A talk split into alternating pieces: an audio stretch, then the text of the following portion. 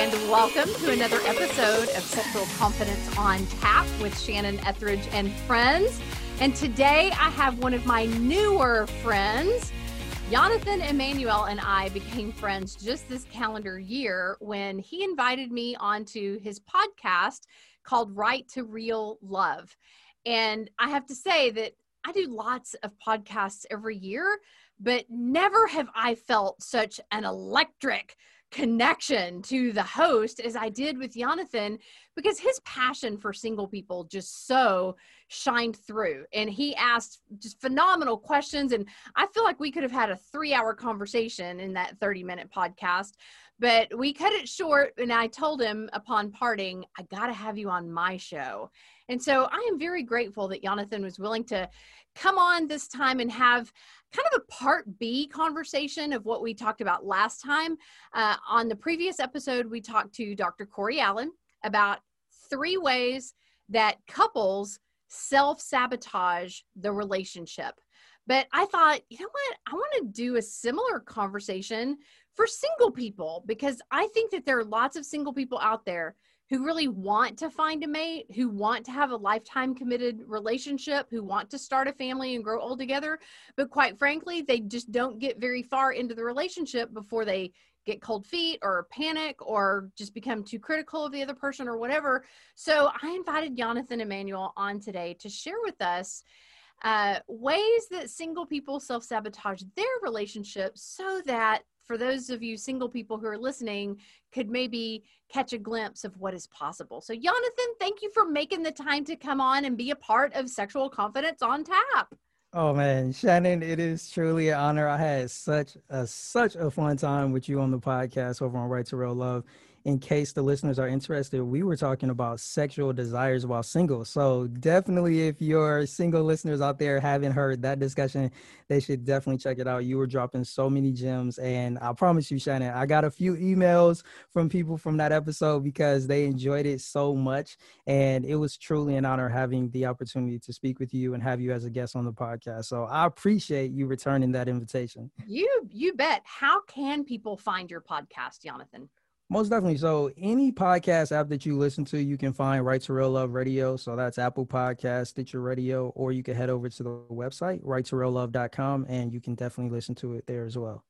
Now, I remember Right to Real Love, R E A L, is an acronym. Do I yes, remember is. that correctly? That's what does right. that stand for? It stands for Right to Relationship Empowerment and Lifetime Love. I feel like what we do on the podcast through our discussions is empower people to have better relationships. And ultimately, we want lifetime love. Nobody wants to just have that temporary love. We're looking for something that will last. And I know that there are probably some single women hearing your voice and thinking, what? He's single? is it true? It, are you single, Jonathan? Yes, I am single. And part of it is going to be about our discussion today because I have definitely self sabotage in the past as a single man. So I, I, am willing, I am ready to open up and talk about the mistakes that I've made and some of the things that I've done to sabotage myself and relationships that I could have been in.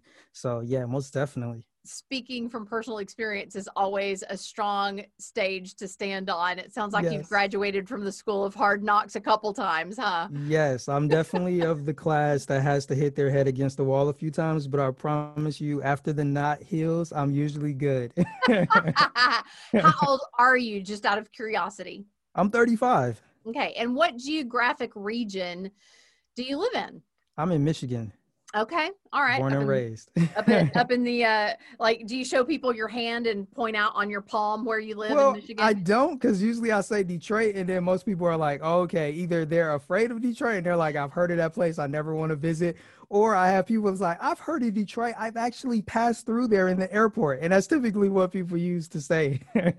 yeah well and you're far enough away from flint that you don't have to worry about drinking the water in detroit right oh man yo that was such a tragic situation and you know everybody that was impacted by that it's it's crazy how long yeah. that went on and you know i'm definitely blessed to have not been in an area that was impacted by that but yeah so many people were yeah i have lots of family in that area and i also have family and friends in the Detroit area.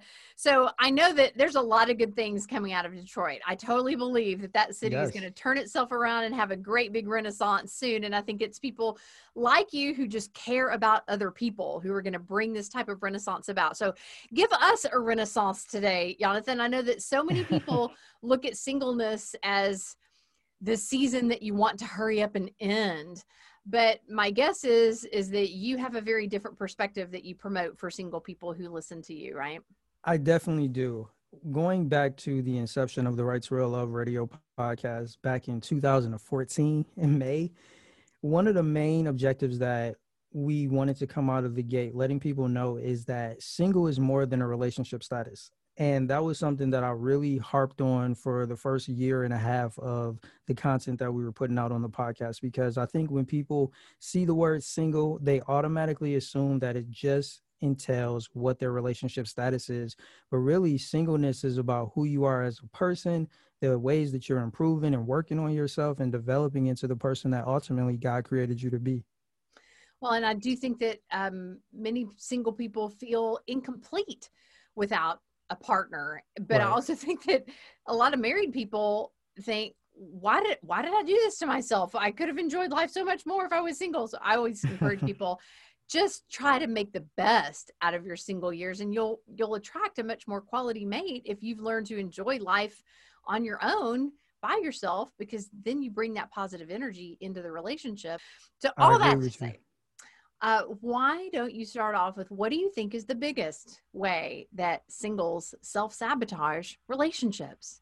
Now, this one right here, I can definitely say it, it has my name written all over it because I was definitely this person and I definitely have sabotaged myself in the past by doing this. So, it is being in search of or expecting perfection literally mm. thinking that the other person is going to be perfect, that you're going to find, find your perfect match, that they're not going to have any flaws or any areas that need to be improved, that they're just going to be the one. Yeah, I definitely fell for that. And it was one of my big bros. Actually, we were recording a podcast a few years ago, and I had mentioned that in the midst of our discussion. And he was like, Hold on, hold on, hold on, little bro. Did you just say you expect for her to be perfect? And I was like, you know, like when somebody kind of check you, like you you kind of cautious about responding. I was like, uh, yeah. he was like, nah, bro. Like as a married man, now, yeah, she's not gonna be perfect. And in that moment, Shannon, I totally threw away the perception that the woman that I was looking for was gonna be perfect, and just the wisdom that he gave me that day just really helped me to see things from a more realistic perspective and i've slowly been able to get out of that desire for perfection as i've come along since that day I love it. I knew that expectations were going to make your list. That was certainly on the list of things that we talked about that couples do to sabotage their relationship. So it makes sense that mm-hmm. single people would also struggle with this. How much do you think that expectations of perfection are fueled by Hollywood and romance novels and Oh, porn, oh, definitely things of that nature. I would say even I would here's the thing before all of those that you list, all of those make the list right. But I would say social media, Instagram and Facebook. oh my gosh. Like they have people's expectations. You know, the whole hashtag relationship goals, man. Like people have run with that stuff. And I think it totally warps people's perspectives of what healthy love and healthy relationships and what an ideal partner looks like thing that we have to realize is that social media is going to be people's highlight reel. Nobody's going to show you that argument that they had. Nobody's going to show you that their husband leaves his underwear and socks on the floor and she always has to go pick them up. Nobody's going to talk about the fact that, oh man, his wife's cooking isn't the best. She does this, that, or the third that isn't the way that he desires. People often don't talk about those things and they definitely do not put their fights on public display or their arguments or their disagreements. And I don't think that that is the place to express or display those things. But I think it gives people who are watching the impression that, oh man, they're just so perfect and I want my family to be just like them. And that's I that's honestly dangerous, especially when you consider the power of our tongue. You know, death and life resides in the tongue, that power. And if a person is saying out of their mouth, I want a marriage or a relationship like XYZ couple, oh my gosh, if they don't know what that couple looks like outside of what they see on the highlight reel, they don't even know what they may actually be attracting to themselves in the future. And then when they get in an unhealthy relationship, their their mind is baffled, like, why is this person like this? But they may not even equate it to the fact, hey, you actually prayed and spoke this into existence. You just didn't know what was behind that curtain. Well, I've often heard that the thing that drives you craziest in a good way prior to marriage will be the uh-huh. exact same thing that drives you crazy in a negative way after marriage. But yeah, I, I completely agree with we can't compare our worst moments with Facebook and Instagram's best moments. I always find it interesting when a couple comes to me for coaching oftentimes I will ask, is it okay if I look up uh, you know, like if one of them comes to me without their partner, I'll say, well, do you mind if I look up your picture on Facebook so I can envision what your partner looks like?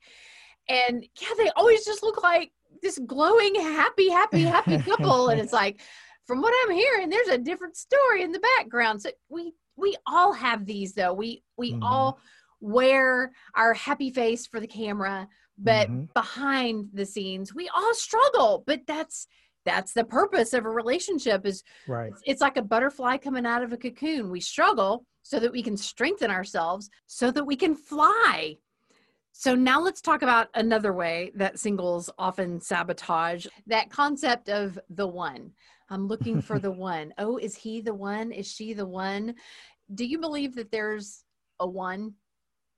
Oh man. So like I guess to keep it surface level, I'm gonna keep it surface level. I'm not. I'm not gonna. Since when do deep, you and I do surface I'm, I, level? I, I'm. I'm not gonna take a deep spiritual dive. Like on a surface level, this is the way that I perceive it, uh, Shannon. I look at it from the perspective of I think that there are multiple people that we all have the opportunity to meet in our lives. Right? Most people will say, you know, there's eight billion or six billion people in the world, and you know, you have so many different options and people to choose from. Ultimately i think the one is the one that we choose. I think that that is going to be my stance regardless is the one is the one that you choose. Now if i was to go a little bit deeper beyond the surface level i'll put it like this. When you really weigh each of our lives the pool of potential candidates or spouses is really small. When you consider how many people there are in the world, we think, oh man, where I got 8 billion or 6 billion people to choose from. You really don't. Mm-hmm. When you mm-hmm. consider the fact that in most cases, we live in one particular area, we go to different types of places and it's limited how many people we're going to even interact with i think at best age range a specific right. value set yeah it's we yeah. have pretty we have pretty small parameters when you really look at the big picture of what we could wind up with Right. And that started to change my perspective where I started to see that the the potential spouse that we have is from a very small candidate of people because when we look at it from the overview, right? If we zoom in beyond the the 6 billion, we get to that small number. Let's say everywhere that we've ever lived, everywhere that we've ever worked or gone to school or worked out or went and interacted. Let's say that there's a total of 50 people that are of the opposite gender that we could potentially meet.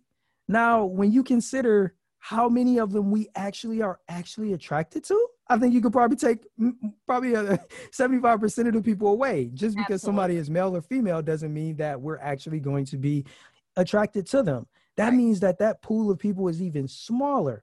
Then when you take not just the fact that you're attracted to them, but considering the fact that when you actually start to get to know the people who you would actually want to be in a relationship with, literally that number probably comes down to less than 10 people.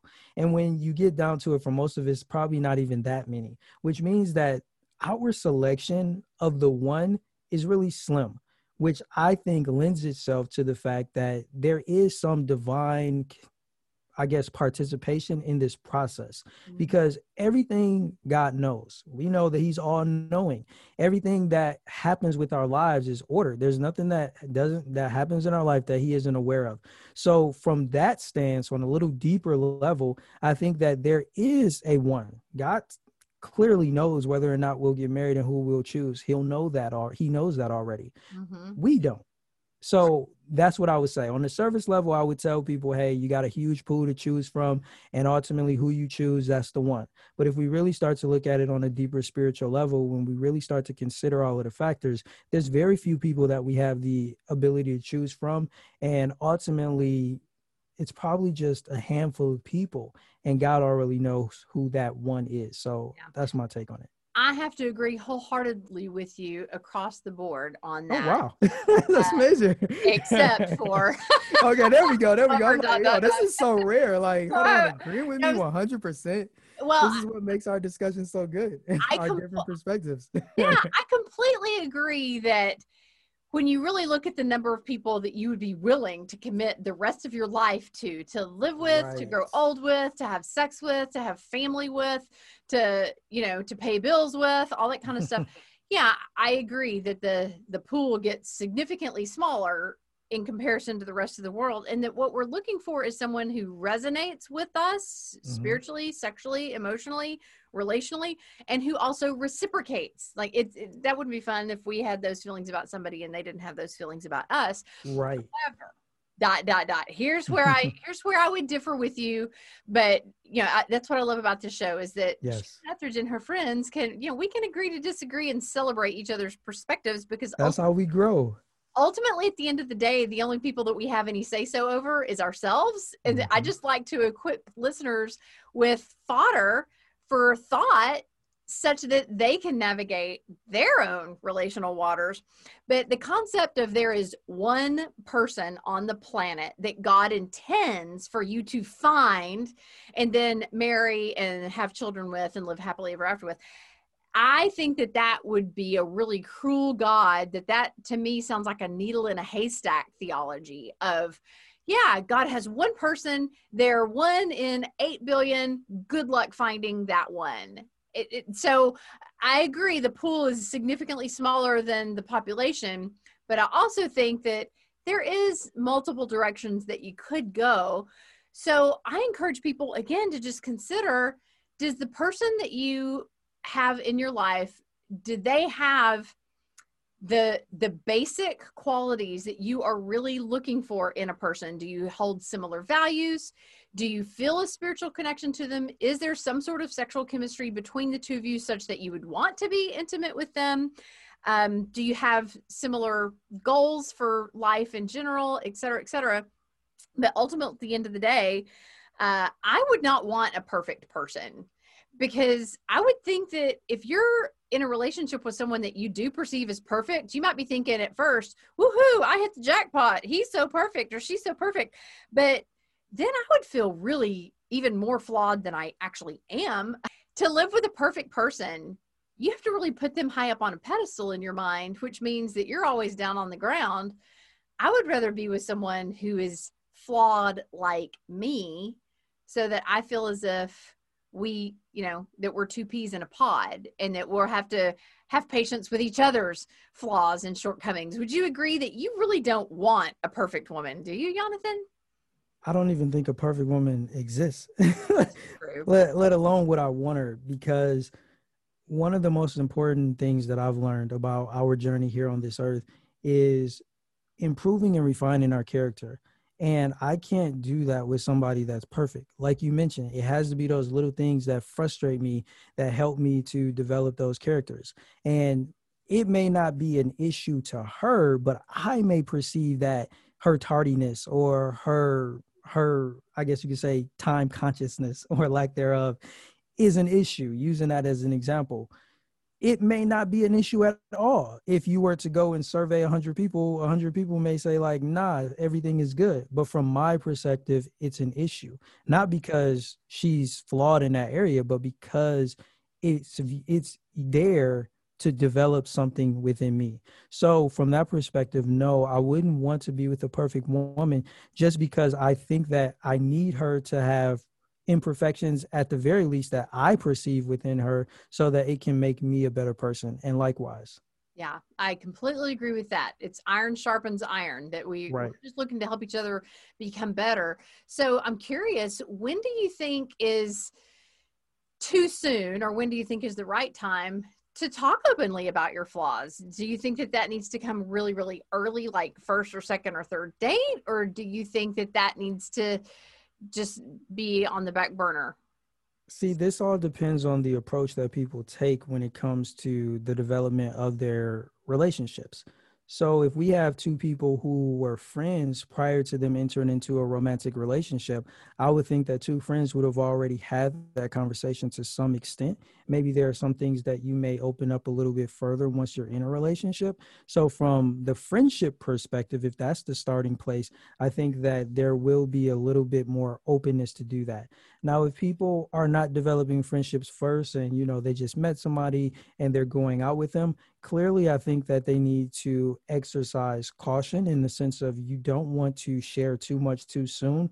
So I think it's one of those things where you really have to have discernment. I don't think you necessarily need to follow your heart or your feelings, but be able to truly discern the spirit of that person, for lack of a better term, in regards to is this person taking the information that I'm giving them and utilizing it for the, our benefit, like mutually? Or is this person taking the things that I'm saying and using them against me or using them solely for their own benefit? I think when you're able to discern the character of that person and how they respond and how they actually take the information that you have shared with them and what they do with it can give you a good indication as to when the right time is to start opening up and expressing some of the areas that you are potentially flawed in or that you're not perfect or you need to work on or are currently improving. Mm-hmm. I know that ideally being friends first is, you know, always preferred, but some couples never really had that opportunity before they became a couple. I think one of the ways that single people often self sabotage is that maybe they get really open about their flaws and shortcomings really early in the mm-hmm. relationship, like first or second date, and they feel as if, well, because I've been vulnerable about who I am, that that means this person should love me and accept me for who I am. And then they are devastated when mm. that person doesn't act them out again, or when right. when it when it has the opposite effect. So, do you think that expecting a relationship to progress too quickly is also a self sabotage tactic? Most definitely. Most definitely. Expecting anything before it's time is very dangerous ground because we don't know what to expect. It's just like fruit. If it is is picked before it's done or before it's actually ripe, what's gonna happen? You're gonna take a bite out of it, uh, it's gonna be sour, it's gonna be nasty, and more than likely you're not gonna finish it. Similarly, we don't want to get ahead of ourselves and start expressing things to a person in a place where they're not able to appreciate those nuances of the sweet and the sour that is us. And if a mm-hmm. person is just taking that first bite and they just get a big chunk of sour and solely because that's what I offered them, I don't have anybody except myself to look at as the reason why that person potentially wasn't willing to wait it out and learn more about me and get to know that sweet side of me. I don't at the same time because I, I think I have to be balanced. That doesn't mean that you only talk about good things and the, the the things that are like your highlights. There has to be a balance. You have to kind of test people out, or at least I do. I like to test the waters. I'll drop a little bit here or there, like yo, I'm working on this or I'm working on that. Using, for example, like the whole late thing. I may drop that on on a on a second or third date and say, hey, you know, I used to really struggle with dealing with women who were tardy and you know it's such a, a, blessing to be in a position where i'm growing in that area where i've learned to be more patient and that could open up a conversation of how that person and myself perceive being patient and our perspective on time and tardiness or what have you and your opportunity to ask for what you need. If you're going to be more than 5 mm-hmm. minutes later than we agreed, I would really appreciate you just letting me know somehow because it just shows respect. And yeah, great point. Uh, so I'm going to ask you a really deep question before I let you go.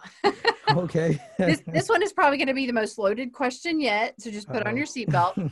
so, Jonathan, I'm sure that everybody can hear by the tone of our conversation that uh, we are both believers. And I think most people know that about me, but not every guest who comes on the show comes at it from that particular angle.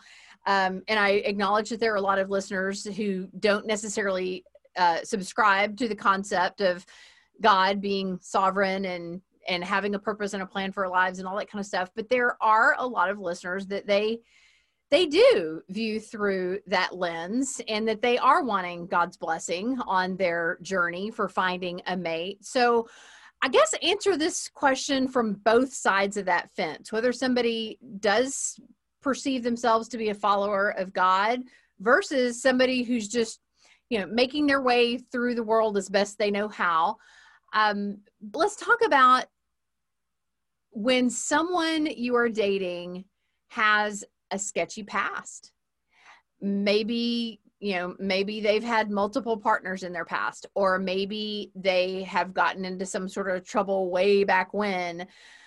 When when do you look through the lens of, well, everybody has some sort of past and everybody has something that we're not proud of necessarily and everybody has the chance to evolve and i'm going to trust that god's done something in this person's life and and that they're not that way anymore versus cutting your losses and getting out of that relationship before it gets even you know even more uh we'll just say unique.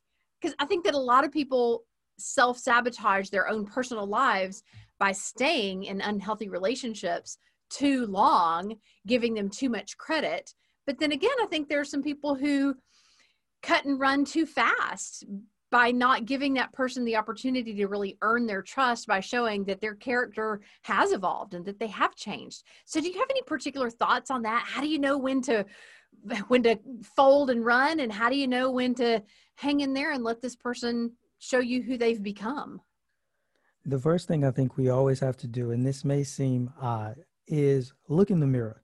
And what I mean by that is we have to first be honest with ourselves and know what it is we are willing to accept and what we aren't willing to accept. So, for some people, a person's sexual history, using that as an example, if they know for a fact that that is something that will always linger in the back of their mind and that they will never be able to truly have peace in that aspect of the relationship, then I think that that is a reason for that person to definitely consider parting ways with that individual. And the main reason, whether a person, eh, or I should put it like this, the main key thing to focus in on, whether you are a person of faith or you aren't, whether you're a believer in God or you're not, is whether or not you have peace. I think it's really underrated that people don't take the time to focus in on their peace level at any given time of their life, especially in relationships.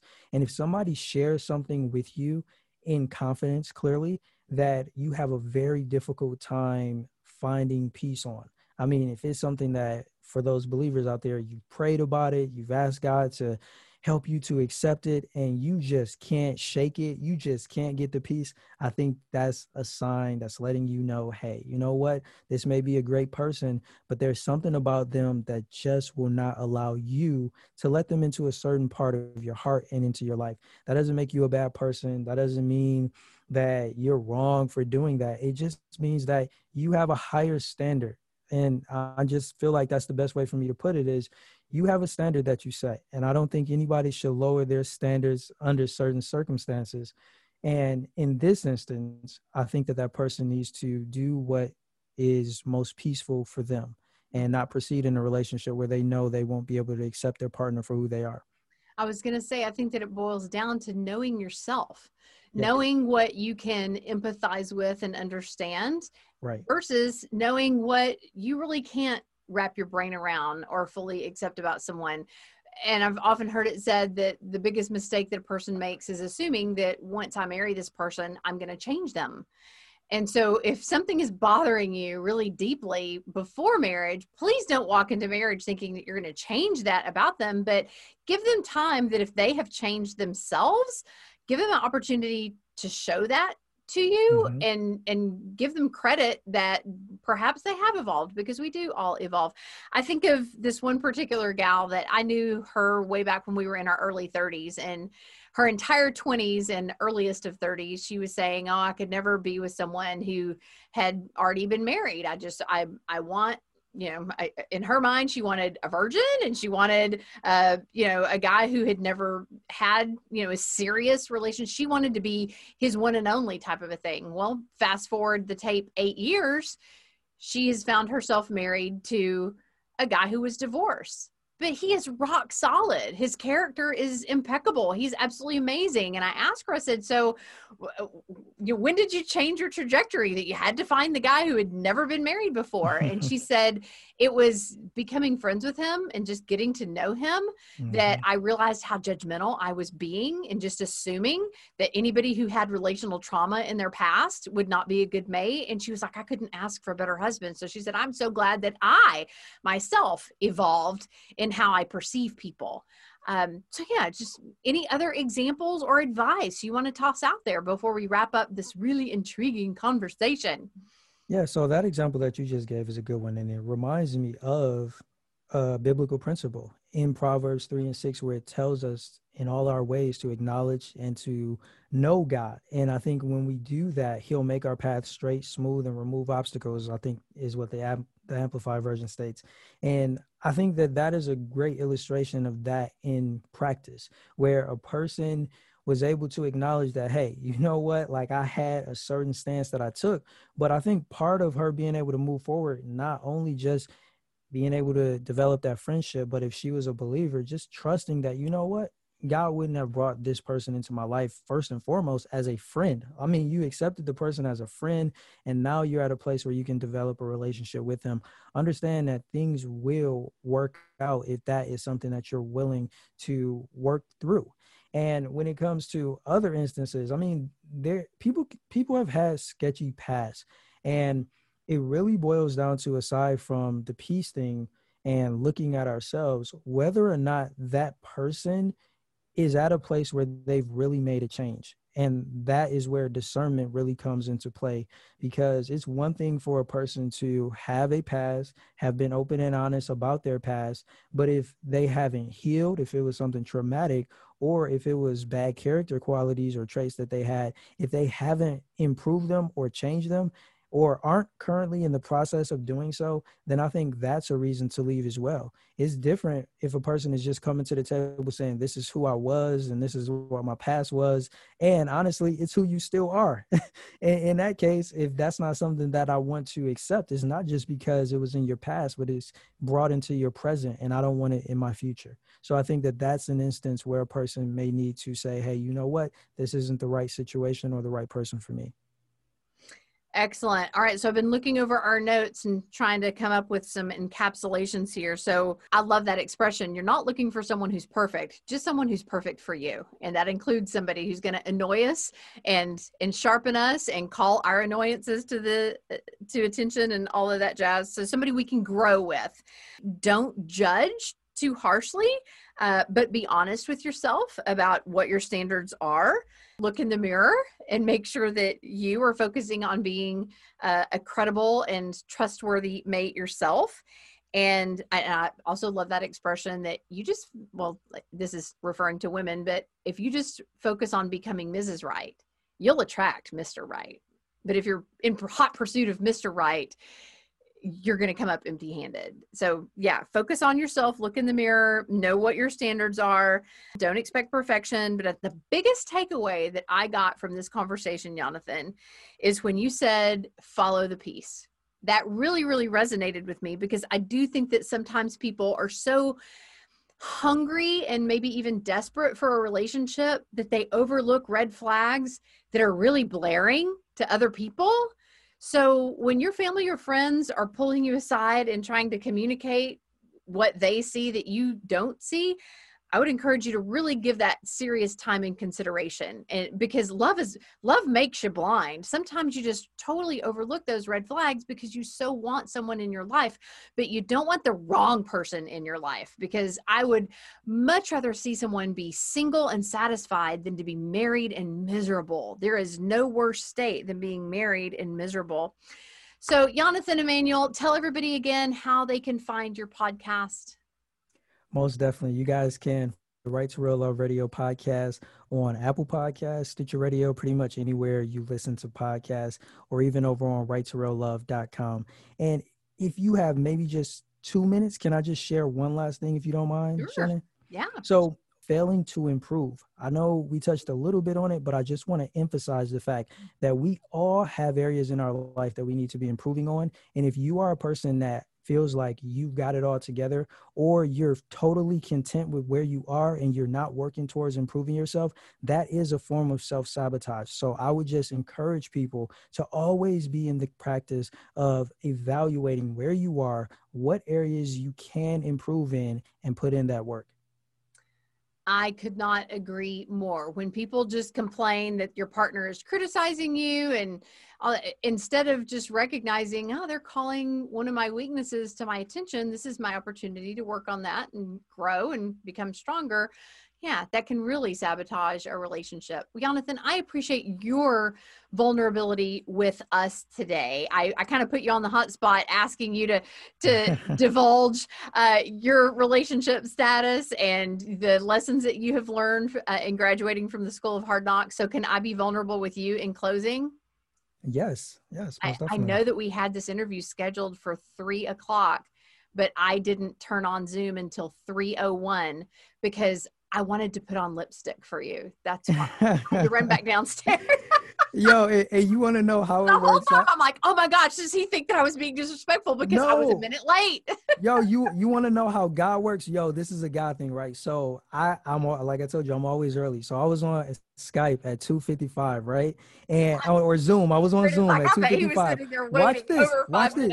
Shannon, watch this. This is God. Right when it was 259, literally my computer screen just went black. I couldn't explain it. I was sitting in front of my computer screen. I'm like, what just happened? Like, it's almost three o'clock. I'm about to be late. So I'm like pressing like the button, like enter, trying to get my screen to pop on, and it pops on right at three o'clock. And I'm like, okay, well now I've been shut out of Zoom, so I had to get on. And I was like, man, I hope she isn't mad. I'm one minute late. so that's God, yo. I love it. I tell we're even in sync in our flaws, huh? Right. uh, okay, so Jonathan, you know that after this episode airs, I'm probably going to get a few emails saying I want to meet him, or I I think he'd be great for my daughter, or whatever. what is your philosophy on when people want to set you up on some sort of blind date? Because I know some single people they have a, a big pet peeve about that. What are your thoughts? I'll be honest, I am totally open to it. A few years back, I was so focused in on being single and about my purpose that I really was looking down and not looking up. But I'm at a place now where I'm definitely open to it. If you or other friends that I know and I trust would send the right people along my way, then I say, by all means, make it happen uh, I think that that's a really healthy attitude because we, we, never know when we're so focused on our purpose when God has a different plan in store for us. So good for you for remaining open. That's the exact advice that I give to single people. Don't be afraid of putting yourself out there and even mm-hmm. letting the close people in your life know that I would be really open to meeting someone if you were to encounter a girl or a guy that you think would be a good fit for me. So, right. yeah, awesome.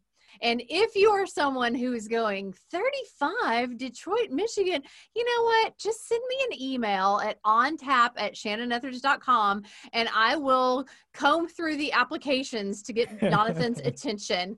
Um, well, thank you again so much, Jonathan. It is always a pleasure to connect with you, my friend. And I seriously do consider you a friend.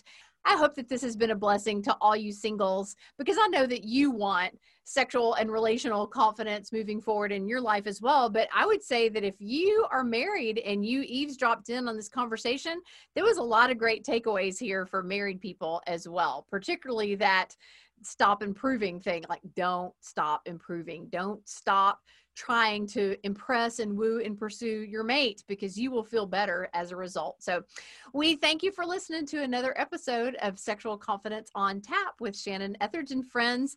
Email us again on tap at shannonethridge.com, or if you want to give us a call, it's 321 30 on tap. We love you for listening and we thank you for tapping on us.